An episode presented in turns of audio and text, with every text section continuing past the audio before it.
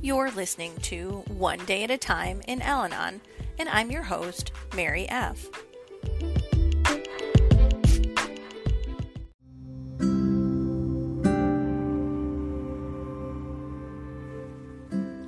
Hope for Today, November 15th, page 320. When I heard let go and let God for the first time, it didn't make sense to me. Let go of what? And let God do what? The little I did understand was the futility of my efforts to try to control other people, places, and things. Al Anon told me I could turn my attention to monitoring myself and my reactions. I let go of other people and I began to feel some relief. I let go of what others said or didn't say and what they did or didn't do. I let go of my expectations. I no longer felt a need to be a people pleaser.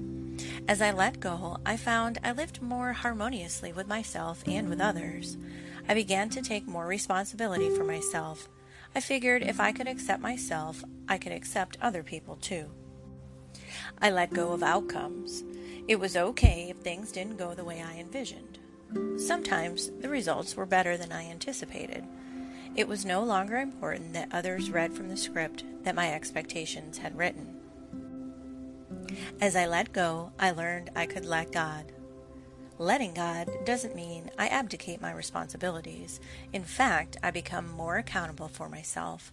Letting God indicates that I accept my imperfections and grow toward the person I dream I can be. Letting go and letting God means I can enjoy being responsible for what is rightfully mine and leave the rest to God. Thought for the day Let go comes before let God for a reason. I can't expect God to do anything if I am still holding on to my problem. When we put this slogan to work, we get out of the way. How Al Anon Works for Families and Friends of Alcoholics, page 76.